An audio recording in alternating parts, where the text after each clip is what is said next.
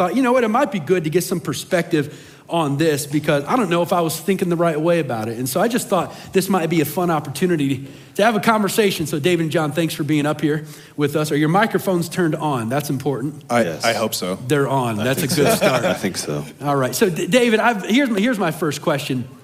Um, as I'm reading through this, I'm just kind of shocked at how they could not see Jesus forever. I find it fascinating that as much as they knew Jesus, as, as much as he was standing next to them, they still couldn't see him or recognize him. Now, seeing Jesus is different than recognizing him. Um, I can see you, but there might be part of you that I just don't know. And so I don't recognize part of your nature. And I'm wondering if something like that's going on. But here's the question why couldn't they recognize Jesus on the walk? Um, it says their eyes were prevented from seeing Jesus or recognizing him. The word is krateo. It simply means to be arrested or seized. Their eyes were seized, arrested, so they couldn't see him. What prevented them? Yeah, I think it's interesting. I mean, it's not explicitly given in the scripture, but I think there's a couple things at play here, um, and you mentioned them just as you were as you were speaking. The the first is um, that they were they were filled with doubt. They had a fog of doubt. They had a, a fog of despair, even depression, maybe. And sometimes uh, when we experience those things, we're actually blinded to the truth in front of us. And so when we find ourselves in a darkness, it's actually a lot harder to see the light than you may think. And so that could be what's at play here. Is maybe they're um, so depressed, they're so uh, filled with doubt that our Savior's dead, and we don't know what to do with this. So. Uh, we would be silly to think that this was him because he's in the tomb. You know, so that's one hand. On the other hand is kind of this idea of a veil, and we see that all throughout Scripture where Jesus veils his presence from his people um, in different aspects. And so you mentioned Mary Magdalene and how she was veiled from seeing him because you would think, like you mentioned, that after having a life changing encounter with Jesus, like she did, getting demons cast out of her, you would think that she would know who he was. But it wasn't until he lifted the veil by saying, Martha, um, Mary. or Mary, sorry, I don't know why I said Martha. and Martha. Different story. And Martha, different story, sorry. But by saying Mary, uh, then, then that was lifted. And so we even see this later on. Uh, Peter and the disciples are fishing, right? And Jesus is close enough on the shore to say, Children, what are you doing or have you caught anything? Which is interesting that they wouldn't recognize him calling them children. But, uh, and then he says, throw the nets on the other side. And so they do that. And as soon as they catch the fish, they're like, that's the Lord. And so I think there's two things here there's the doubt and depression, uh, despair, but there's also um, this veil that I believe Jesus could have put over their eyes until the right time at the table to say, hey, I'm, this is me. This That's really go, go there, there, was one historical thing as we were we were talking about this this week. Um, I think what we don't realize is the Jews had no idea there was a suffering savior. You mentioned it just a few minutes ago that he was going to come back and conquer Rome and all this stuff. And so to see him was a little bit uh, uh, not what they were expecting. And so they missed what was right in front of them. And that could have been just as simple as Jesus wasn't coming back, so there's no point in their brain that they could do that. Absolutely. And I liked what you said that doubt is a major player. Doubt is always sourced in a perception that to you feels like reality, even if it's not, right? So I've used the phrase before perception is reality unless reality changes your perception. Um, and so I think uh, that, so how, do, how do we, we're not in the story, right? Sometimes it's hard to apply their experience to our experience, but the follow up question very quickly what are, what are some doubts that enter our minds that prevent us right now at Brookside from recognizing Jesus' work in our life? Anything come to mind? Yeah, I think there, there's a lot of things that can create that doubt. Uh, whether we find ourselves in a situation where we know that God is faithful, but we're in a situation where we're like, it doesn't feel like it. Like money's not there or whatever it is. And, and so I think doubt is, is anytime we turn our attention away from who Jesus is, doubt can easily creep in and, and keep us from seeing Jesus so it's, for who it's he the is. unfortunate, tragic story of a young mother who has been praying for years for a child. She gets pregnant, and then there's a miscarriage, and she's asking the question how could a good God that I've been praying to, who I believe is faithful, let this happen? It's how could I go to the doctor after I've been uh, so consistent on health and um, staying active and exercise and good eating, and I get that diagnosis. Why would God, in a sense, potentially cut my life short when He had the power? And so I can imagine how doubt would enter our minds. And even though we believe in Jesus, it might be hard for us to recognize Him in our life. So, I mean, when, when they're on the road, John, um, Jesus goes through not just his physical presence there, he goes through Old Testament prophecy. I mean, I don't know how long that conversation took. It had to be a lot, right? But I bet they were listening with rapt attention. And yet, all of that still didn't open their eyes. Why did the breaking of the bread at the table work and the other stuff, which seems to, which in my mind would make more sense to work, not work? Wow. So I have a little bit of a Sunday school answer I'm going to start with. And, and I, I shared this with you guys the other day. I think, I think there's more mystery behind the, what the Holy Spirit does or doesn't do than we realize. And so then we give it credit. And so uh, 2 Corinthians 3.16 through 18, and David, you referenced this idea of a veil. And I think there's the moment where the veil is lifted and we see things as they are. Um, you, you ever heard the term rose-colored glasses? Sometimes I think these disciples had some rose colored glasses that were unwilling to see what God was doing here. Um, and I think right now their glasses change and their vision changes when they break bread. So um, let me read from 2 Corinthians chapter 3, verse 16 through 18. But when, when one turns to the Lord, the veil is removed. That's pretty simple right there, okay? Now the Lord is Spirit. Where the Spirit of the Lord is, there is freedom. And we, with all unveiled face, beholding the glory of God, are being transformed in the same image of one degree of glory to another. For this comes from the Lord who is Spirit. You know, sometimes I, I feel like the Bible is a little bit like a novel, and there's little clues and there's little moments and connections that lead to Jesus. And in this case, I think the clues lead to a few different things. I, I think it leads to the importance of meals together. When we're breaking bread, he was breaking bread with them. That was a, a moment of communion, as far as I'm concerned. I mean, it was a meal, but there was communion that was happening um, in community together and the importance of having Jesus centered homes. But I think there's something deeper here because I don't know. Jesus waited until they broke bread to reveal himself. I mean, there's something important about people gathering around a table. The table is at the center of our worship center today. And I think there's something sacred about breaking of a fast. Many of us haven't ever experienced a long fast and then having a meal together. Um, and so the significance can be lost on us for those that go hungry on a daily basis. And I think Jesus waited till that moment to say, This is who I am. And you notice he disappeared right away. That's what I thought was interesting. When I read that, I'm like, Why did he just disappear? I think once we have that aha moment, we don't need to see his physical presence. We just look in the word and, oh, all the clues lead to this conclusion. And I think that's what's so important about it. He has the ability of putting the puzzle pieces of our life together, which in the moment feel like they're all disjointed, not connected, and putting them together so that we can see the picture as it is. And then we have that aha moment. I know I've had those too, and I, I look back on those as something of a marker, which we just talked about, as a way of Jesus reminding me that he is alive and well and active in my life. Uh, David, one of the things that I found interesting, it's it was a phrase used that they mentioned of themselves after they recognized Jesus. It says, Were not our hearts burning within us as we walked on the way? What does it mean for your heart to be burning within you?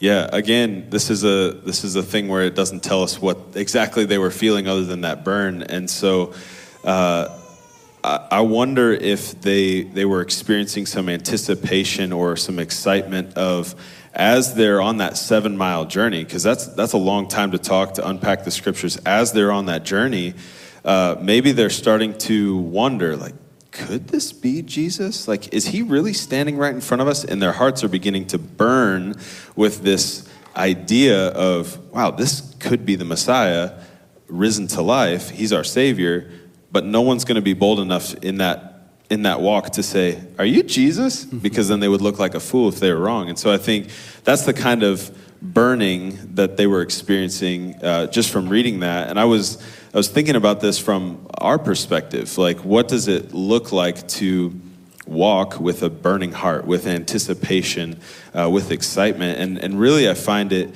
in two facets of our life. And really, it's all the same life, but I'm going to split it in two because that's how we tend to think about things. So there's our Sunday morning life, right? So when we come in this space, we gather, we worship, we can come in here with anticipation, with excitement, uh, with expectation, or we can come in with a veiled face. Um, and through that scripture, we know that we don't need to come in with a veiled face, but I think oftentimes we can come into spaces like this without the burning in our hearts to experience the living God. Uh, the second is throughout the week, the rest of the week. And we have the opportunity through the Holy Spirit and through the blood of Jesus to encounter that anticipation, that, um, that excitement, that expectation to see a move of God in our lives every moment of every day. Part of part of worship on Sunday morning is to create some of that right burning heart. Right. You're like, okay, I'm singing about this kind of God. If that really is true, Yeah. Then that's a great God that I get to worship. Right, and I think it's a it's a cycle. You know, if I'm living my life like tomorrow morning, do I truly believe that God can move in my life? Do I believe that Jesus is going to display His power in my life? Do I believe that the Holy Spirit is really going to show up in in all of the different areas of life? That then is going to fuel me to come into a space like this with excitement, anticipation, with a burning in my soul to encounter a move of God on a, on a communal aspect. But then that communal aspect then fuels the weekly aspect. And so, really, that's why it's all of life because that burning uh, should be the posture of our hearts because we, we uh, they were longing for a Messiah, right? We're longing for a returned Messiah. And so our cry is the same. It's that same anticipation, that same expectation of, like, I want to see God move. That's the hope that we believe is way more than wishful thinking. It is Right. based in truth uh, and experience. And so Yeah. that's, one of the things that I, I appreciate, I wish I had more time to get into this, is after they experience and recognize Jesus, it says that he disappeared. And then they said, Weren't our hearts burning within us? And then they got up. And now this is at night. You're not supposed to walk, especially in the countryside at night. That's dangerous. They already walked seven miles that day. The Bible says they hurriedly left and went back to the 11 in Jerusalem, another seven mile hike at night. I get this sense of urgency that they're like, you know what, we can't wait until morning. Where's that urgency come from? So, so there's, there's a couple things I realize about this. One is that Jesus is all the promises of the Old Testament kept, and that finally clicked for them. They realized it. And that the resurrection turns the grief and the loss that they felt, the depression or the doubt, um, into the, the resurrection is our hearts burning to share uh, with others about Jesus Christ. So I just want to read some scripture. I mean, we, we talked about this this week, and I think this, this answers the question from the words of Paul in 1 Corinthians. I mean, we just need to just think about this. So 1 Corinthians chapter 15, verse 3 through 11 gives this urgency from Paul. And Paul saw Jesus after them, but he was just as excited as they were. And he says, For I delivered to you as of first importance, the first thing, the first importance, what I also received that Jesus Christ died for your sins in accordance with the scriptures, that he was buried, that he was raised on the third day in accordance with the scriptures. He's telling us he fulfilled everything, he is the Messiah. And then he says that he appeared to Cephas and then to the 12. He appeared to more than 500 brothers at one time, most of whom are still alive, though some have fallen asleep. Then he appeared to James, then to all the apostles. And then he gets to, Paul gets to himself. And Paul says, Last of all, as one untimely born, he appeared also to me. For I'm the least of the apostles, unworthy to be called an apostle because I persecuted the church of God. But, but listen to this. He says, but by the grace of God, I am what I am, and by his grace towards me was not only in vain, but on the contrary, I worked harder than any of them, though I, it was not I, but the grace of God that was within me. Whether it was I or they, this is what is so important. This is the urgency here, Eric. I mean, so that we preach and so you believed. That's it. It's as simple as that. I mean, I think on the Emmaus Road, they went to go preach so that others would believe. They wanted to tell the disciples that had scattered a little bit and then got back together and were hiding, believe he's alive. And I think that's what the message is here. There's this urgency that we can't contain it within. There's a burning in our souls. And then on the other hand, we're also like, okay, maybe we don't see it yet, but we know the truth. We know we believe. You know, I'm, I, I love that urgency, that passion that Paul expresses there, and which you just did right there. I'm, I don't know if we can have that kind of urgency to preach, not necessarily with words, but with our life, if we haven't first recognized Jesus. Because if you don't recognize Jesus, you'll never have that urgency. And so I'm praying for Brookside right now that they will be reminded through the Holy Spirit of an experience they had with Jesus that reminds them that they are, he is real, he is alive, and to recognize his work in their life. And that, that's why we have communion, because Jesus says, do this in remembrance. Because when you remember back to an event that was a marker for you, you can remind yourself that he's not just alive, but he's with you, and he's in you, and he's moving around you. And that's what we're gonna do today. I find it fascinating, guys, that 10 weeks ago, we started with some scraps. We started with wood that was just milled off of a tree, just cut. It was rough. You couldn't use it. It'd be better to just burn if it was going to stay in that. But then over the course of time, it turns into a table that's not just beautiful, but useful. And maybe that's the marker that people need to remember. Here's who I used to be. And this is how Jesus stepped into my life and transformed me from a pile of useless, rough cut wood into something that is useful and beautiful in His sight. And maybe that's the marker you remember. What's your salvation story?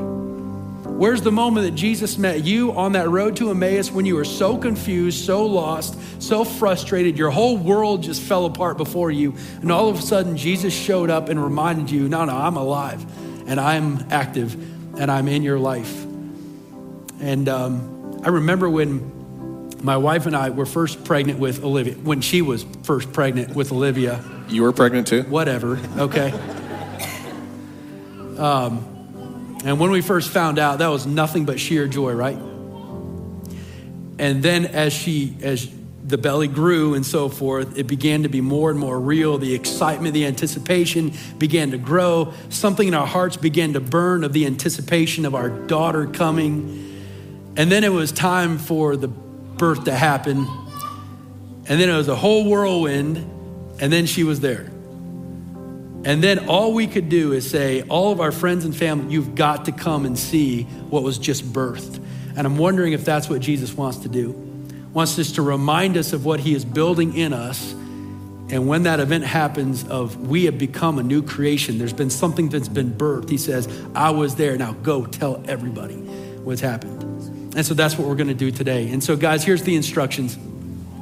Uh, the worship band is going to come up they're going to come out and we're going to sing some more worship, uh, but we're also going to take communion. Now, you notice it's a little bit different today. We have real communion today, actual bread, um, and we've got the juice with us.